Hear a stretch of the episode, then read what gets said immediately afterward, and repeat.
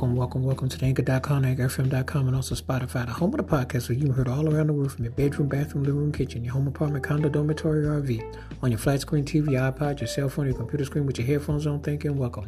If you had to be in a drive-through, curbside service, parking lot with a mask on, back to school, back to work, in between places and things, do continue to be safe and careful. And again, you can hear this episode on anchor dot com, anchor f m dot com, on Spotify. Appreciate your support. Now on with the episode. This episode, The Jackson's Torture. This song was co-composed by Jackie Jackson, the eldest brother of the brothers, and Kathy Wick-Wakefield, who was a Motown writer. And this was one of the singles off the Victory album, featuring all six brothers, forty years ago. One of the most hyped, anticipated albums. And at that time, Michael Jackson was hotter than Hades. And uh, this was a reunion, including Jermaine on it. And this song was very early eighties with the synth pop programming beats and everything, but it had a certain cadence that it would have worked on the Triumph album. And Jackie and Michael had kind of teamed up before on Can You Feel It? So this was kind of like an updated but more synthesized, modernized sound.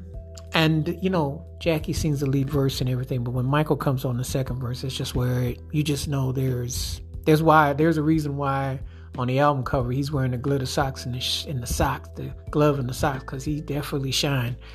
And I can't even begin to tell you about how his vocals to this day still emotes like, wow.